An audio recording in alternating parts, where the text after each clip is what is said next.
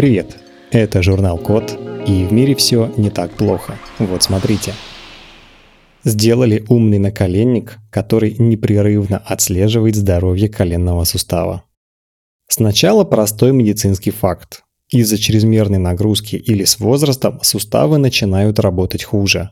Это может проявляться по-разному, например, в виде мышечной слабости, потери равновесия, неустойчивой походки или болей.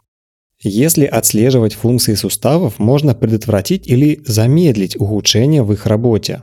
Обычно диагностику проводят с помощью систем анализа со множеством проводов и датчиков, что требует лабораторных условий и обученного персонала. Из-за этого такие исследования доступны не всем. Тут на выручку, казалось бы, приходят носимые устройства, которые намного дешевле и проще в использовании. Но на самом деле конструкция таких устройств обычно содержит абсолютно негибкие и громоздкие датчики, которые могут сместиться с нужной точки для измерений. Исследователи Сингапурского университета технологий и дизайна сделали носимые устройства для отслеживания здоровья суставов из единого материала с сенсорами. Для начала они изготовили умный наколенник, в котором за счет интеграции в единое полотно датчики, межсоединения и резисторы собраны в одну растяжимую связку. Нити материала обладают различными электрическими и механическими свойствами, за счет чего полотно хорошо растягивается и чувствительно к сигналам от сустава. Данные потом передаются на небольшое носимое устройство, которое можно разместить в кармане.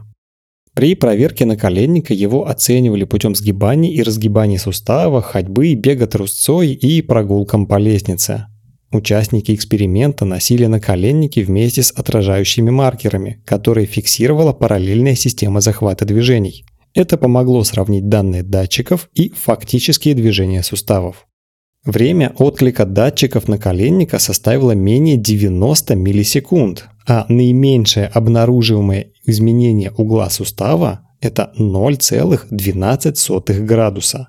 Этого вполне достаточно для отслеживания движений человека.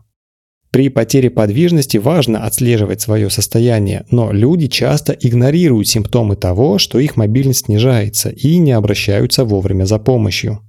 Если отслеживать здоровье суставов будет просто за счет ношения почти обычной одежды, это поможет многим людям, в частности спортсменам и пожилым.